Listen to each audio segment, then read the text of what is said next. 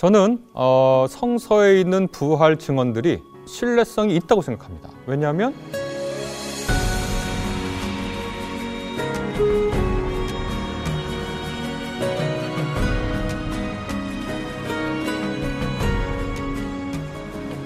물론 어떤 분들은 성경에 예수께서 부활하셨다라고 되어 있으니 믿으면 되지 그 이상의 말이 무슨 필요가 있느냐라고 되물으실 수 있어요.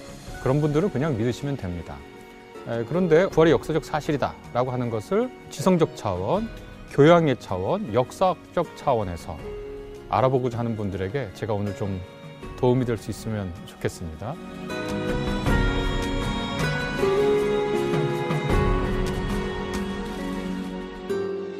네, 어, 떤 것이 사실이냐 물으면 사실에 대한 정의부터 시작을 해야 되겠죠. 사전적으로 무엇이 사실이다라고 하는 말은 과거에 실제로 있었던 일 혹은 현재에 있는 일이 사전적 정의입니다. 사실에 대한. 네, 그런데 어, 우리가 일상적으로 말할 때는 실제라는 말 그리고 있다, 있었다라는 말이 너무 간단한 말이지만요. 사실 학문적으로 들어가서 보면 그게 간단한 말이 아닙니다. 서양 철학사의 상당 부분이 무엇이 있는가 그것을 이제 존재론이라고 부르는데요. 실제로 존재하는 것은 무엇인가 라는 것에 대한 어, 연구가 서양 철학사에서 굉장히 중요한 부분이거든요. 일단 먼저 한번 생각을 해봤으면 좋겠는데요. 있다 하고 없다라고 하는 거 제가 간략하게 예를 들어 보겠습니다. 여기에 종이가 있습니다. 이 종이는 관찰이 가능하죠. 이거를 계량할 수 있어요. 어, 높이, 재질, 또 뭐 면적을 잴 수 있고요. 이 종이가 있다라고 하는 것은 반복적으로 관찰 가능하며 계량화해서 수치로 나타낼 수가 있죠. 이런 것들은 아, 한 종류의 있답니다. 이것을 객관적 사실이라고 불러보겠습니다. 다른 한편 다른 있다도 있습니다. 제 마음속에는 제 자식에 대한 사랑이 있습니다. 사랑이 있는데 이것은 어, 누가 반복적으로 관찰 가능해서 계량해서 수치로 나타날 수 있을까요? 제가 말을 하거나 말을 하죠. 제가 내 마음에는 자식에 대한 사랑이 있다. 라고 말한 것은 주관적 사실일 거예요. 주관적으로 있죠. 그런데 다른 사람도 보고서 아, 저 사람 마음에는 자식에 대한 사랑이 있어. 라고 상호 주관적으로 인정하려면 제가 그 말을 하고 거기에 부응하는 행동을 하죠. 자식을 위해서 기도하고 자식을 위해서 먹이고 자식을 입히고 자식이 잘 되도록 교육해요. 그러면 옆에 있는 사람도 저를 보고 아, 저 사람 마음에는 자식을 향한 사랑이 있어. 이렇게 얘기합니다. 그러면 상호 주관적인 사실이 됩니다. 그런데 어떤 사람들이 볼 때 제가 내 마음엔 자식을 향한 사랑이 있어. 라고 말을 하지만 다른 사람이 볼 땐 잘 모르겠어요. 있는가? 저 사람이 평소 자식 대하는 거 보니까 저 사랑하는 건지 집착하는 건지 어떨 때는 사랑하는 게 아니라 오히려 미워하는 거 아니야? 그러면 아, 내 마음에 자식에 대한 사랑이 있어 라고 하는 말은 오로지 주관적인 사실만이 되겠죠. 자, 그러면 말을 정리해 보겠습니다. 여기에 종이가 있습니다. 관찰이 가능하죠. 제 마음 속에는 사랑이 있습니다. 주관적으로 있죠. 그 말을 하고 거기에 부응하는 행동을 하죠. 그러면 상호 주관적인 사실이 됩니다. 그러면 사실이라는 것도 한번 나눠 봤으면 좋겠습니다. 크게 두 종류의 사실로 나눌 수 있습니다. 하나는 과학적 사실인데요. 종이가 여기 있는 것은 객관적인 사실이고 자연과학적 사실입니다. 이것은 반복적으로 관찰 가능하고 계량해서 수치로 나타낼 수가 있죠. 모든 자연과학의 대상들입니다. 반복적으로 관찰 가능하고 계량화해서 수치로 나타낼 수 있는 것. 그것을 흔히 객관적인 사실로 부르고 실증적 사실이라고도 어, 부릅니다. 그런데 역사적 사실은요, 이 과학적 사실, 실증적 사실하고는 조금 성격이 달라요.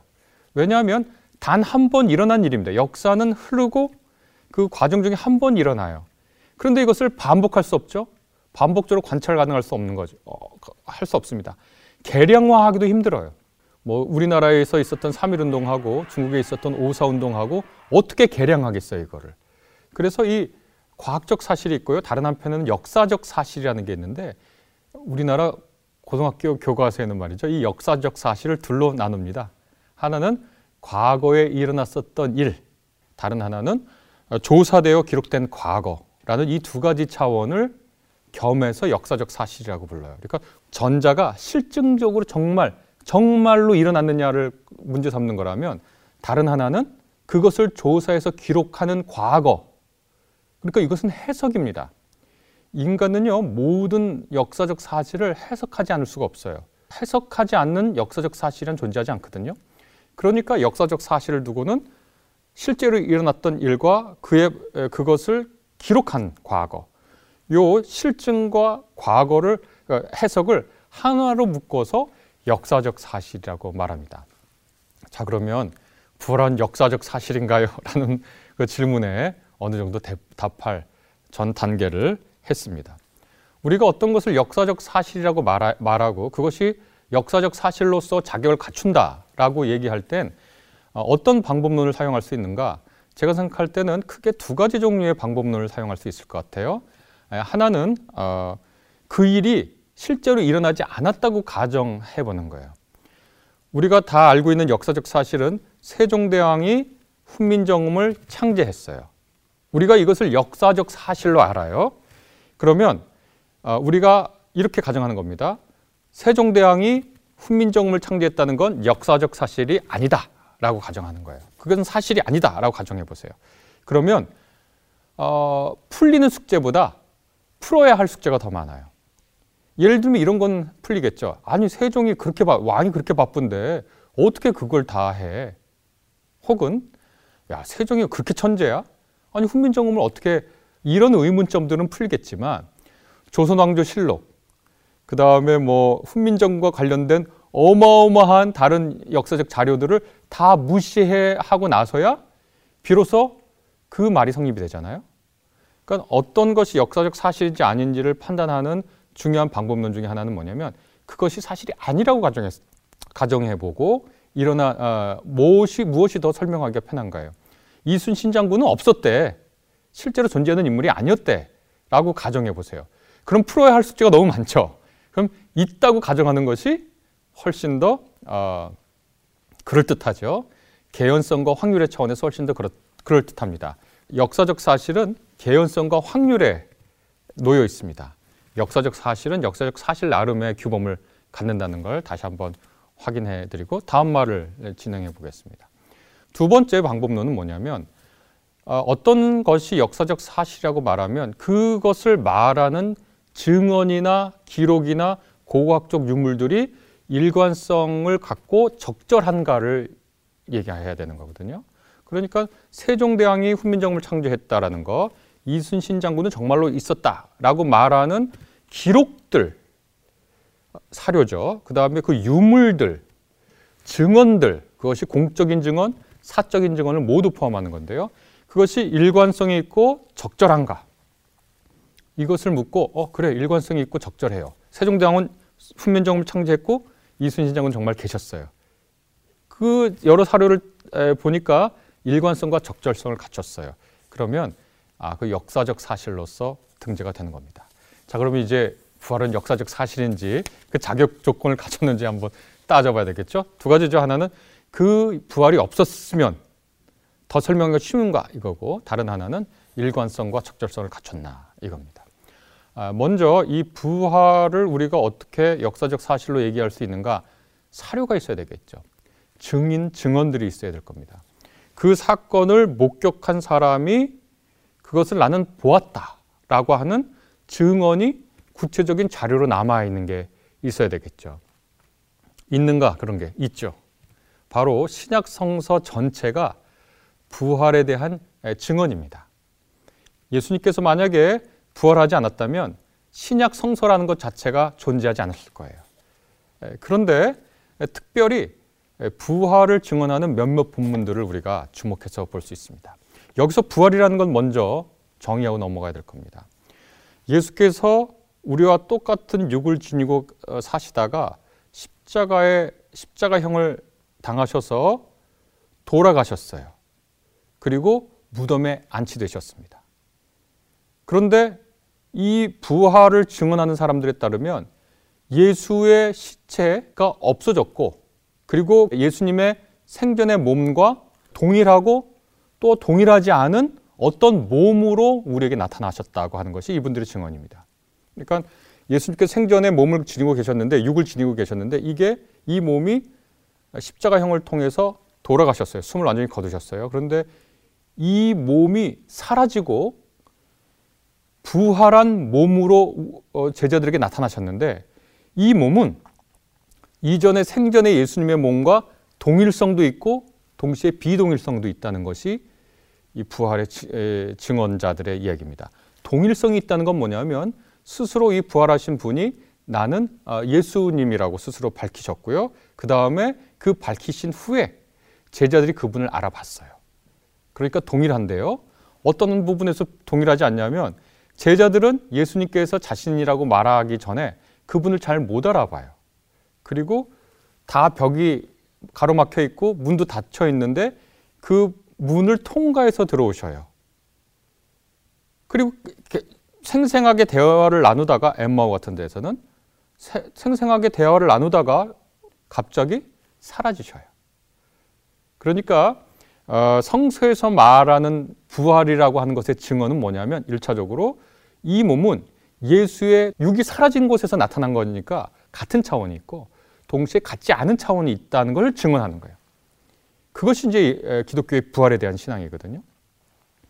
그래서 맨 처음에 주목해 볼 것이 고린도전서 15장입니다. 흔히 부활장이라고 부르는데요.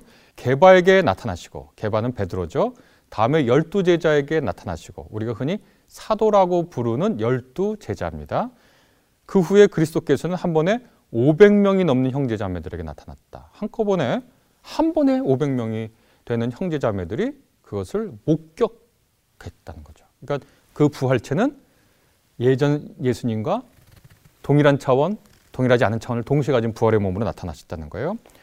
어, 그들 중에는 더러운 세상을 떠나고 대부분 남아있고 그 다음에 또 바울이 어떻게 하냐면 예수님의 동생인 야고보에게 나타나 보이셨고 그 다음에 모든 사도들에게 나타나셨습니다. 그리고 맨 나중에 다리 차지 못해, 못한 채로 태어난 것 같은 나에게도 나타났습니다. 라고 어, 바울이 증언을 합니다.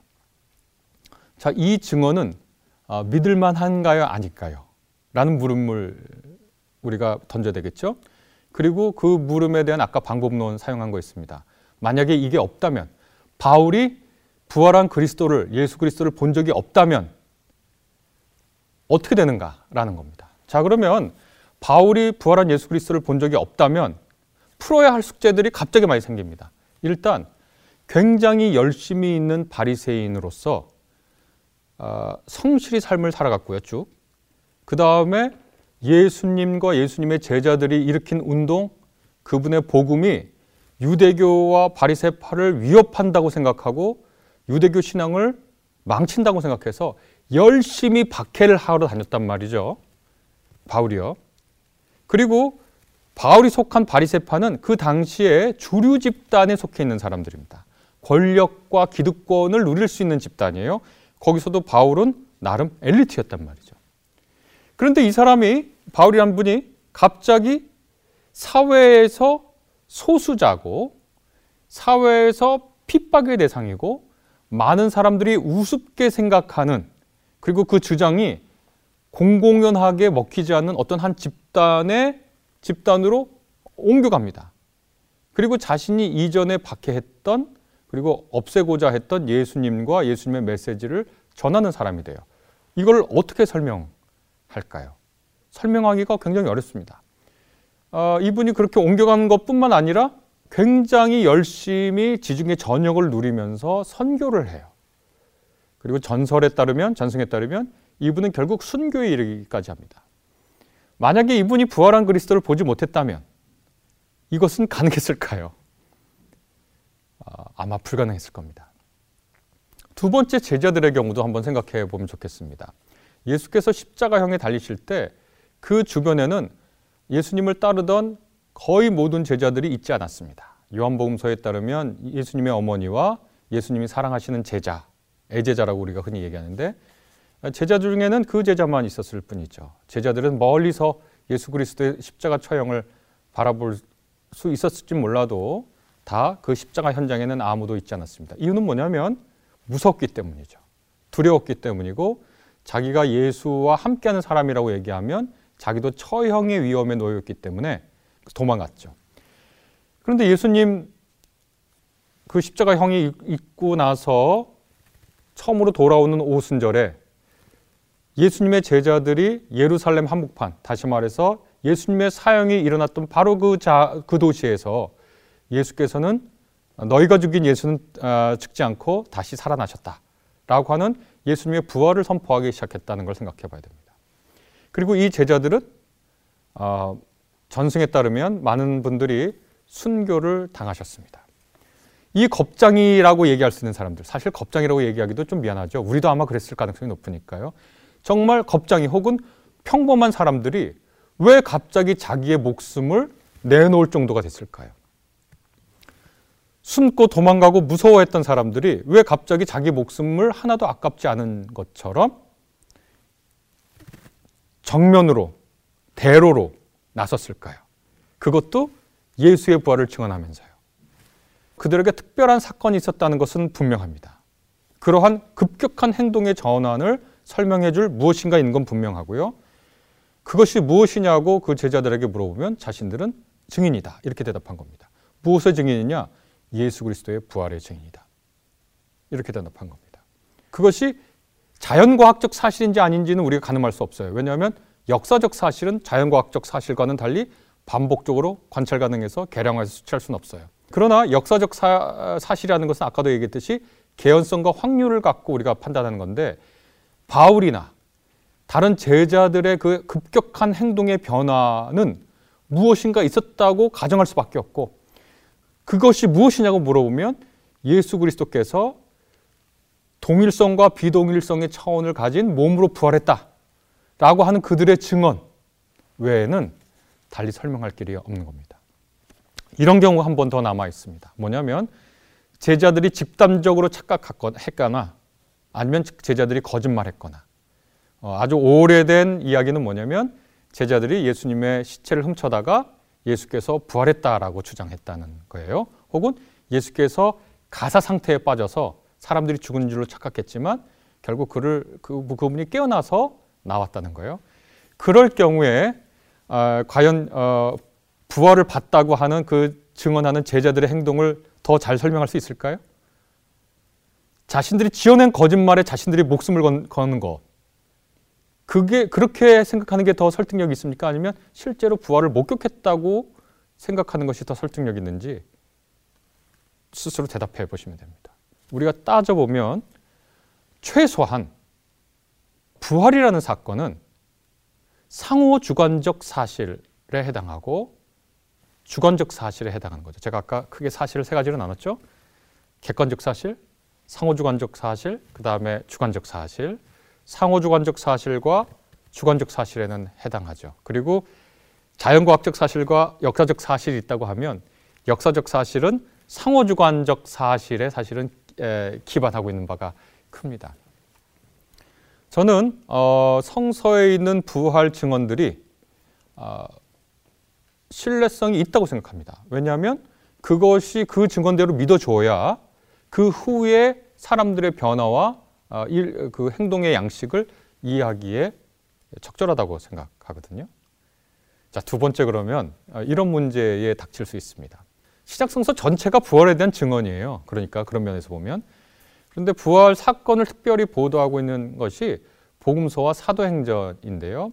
특별히 복음서들의 예수님의 부활에 대한 증언들이 있습니다. 그런데 이 증언들을 가만히 보면 어, 떤 분들은 부, 복음서를 낱낱이 비교해서 보면 아, 정말 부활에 대한 이야기를 조금 믿기 어렵다라고 말씀하시는 분이 있고요.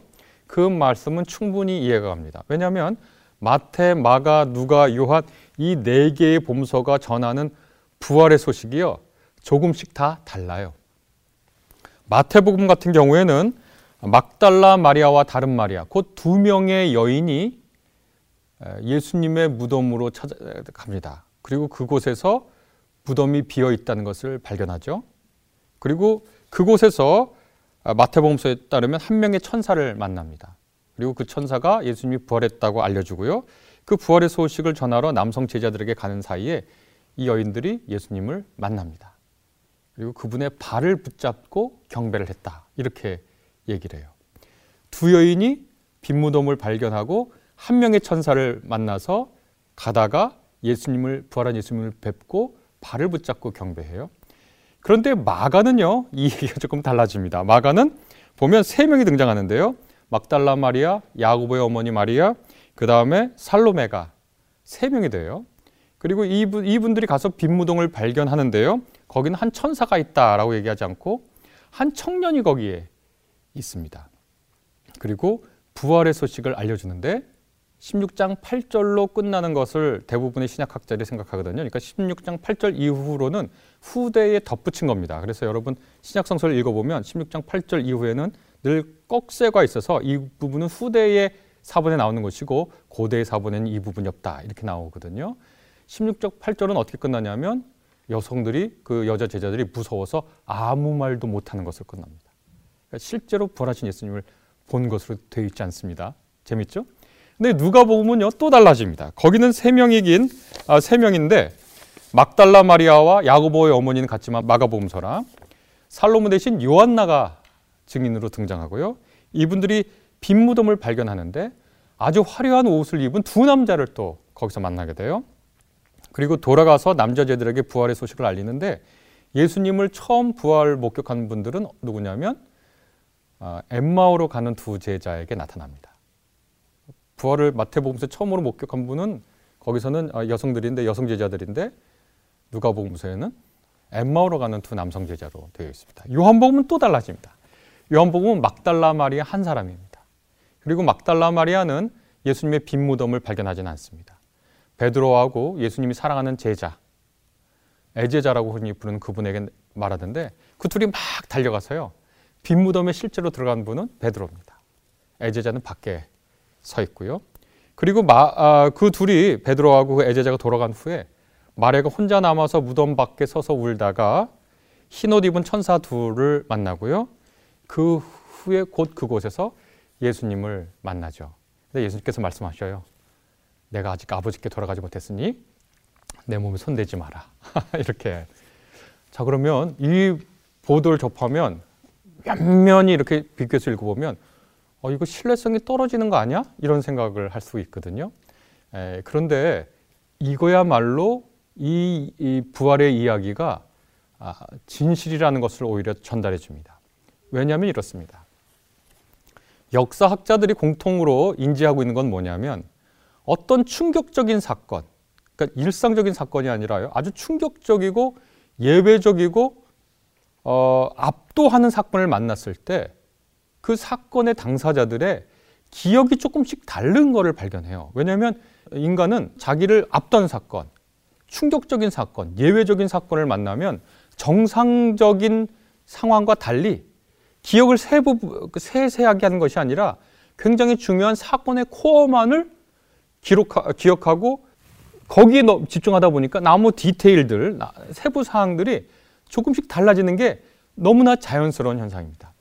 그러니까 우리나라에서 있었던 비극적인 사건들 또 아, 아주 기뻤던 사건들을 보면 기억하는 것이 조금씩 달라요. 예를 들면 조선왕조 실록이나 또 다른 그때 문집들을 보면 18세기에 콜레라가 돌았을 때 죽은 사람의 사망자 수가 조금씩 다 달라요. 어, 이유는 뭐냐면 당시 통계가 그렇게 정확하지 않았던 것도 있지만 사람들이 받은 심리적 충격 때문에 그 세부 사항에 일정한 차이가 생깁니다.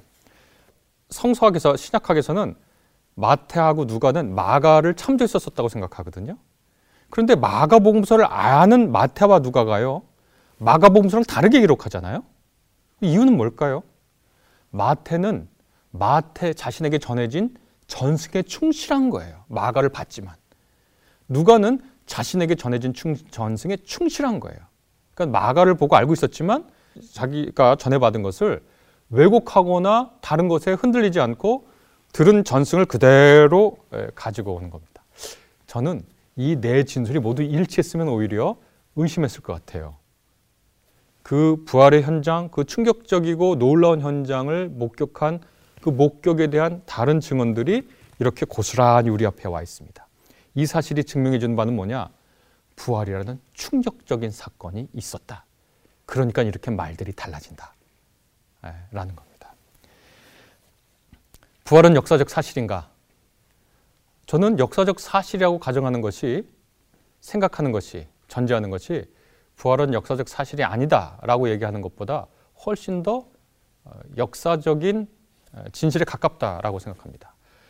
예수께서 부활하신 그 몸이 어떤 몸인지 우리가 잘 알 수 없습니다. 예수님의 부활체에 대해서는 왜냐하면 우리의 일상적인 몸이 아니기 때문이죠. 어떤 분들은 의학적으로 죽은 사람이 살아날 수 없다는 사실을 계속 고수할 수 있을 수 있습니다. 예, 그렇습니다. 죽은 사람은 살아날 수 없다는 것이 우리의 의학적 상식이고 모든 인류의 상식입니다. 그러나 성서가 증언해 주는 바는 예수께서 돌아가셨는데 그 부활하신 몸이 그 이전의 몸과 동일성과 비동일성의 차원을 동시에 가지고 제자들에게 나타나셨고 제자들은 자신들이 충격적으로 본 그 부활의 사실을 가감 없이 최대한 기억해서 우리에게 전해주려고 했다. 그래서 오늘 우리가 갖고 있는 복음서와 서신서와 이 모두를 포함한 신약 성서의 증언은 예수의 부활은 역사적 사실이라고 우리에게 전해주고 있다고 확신에 차서 말씀드릴 수 있겠습니다.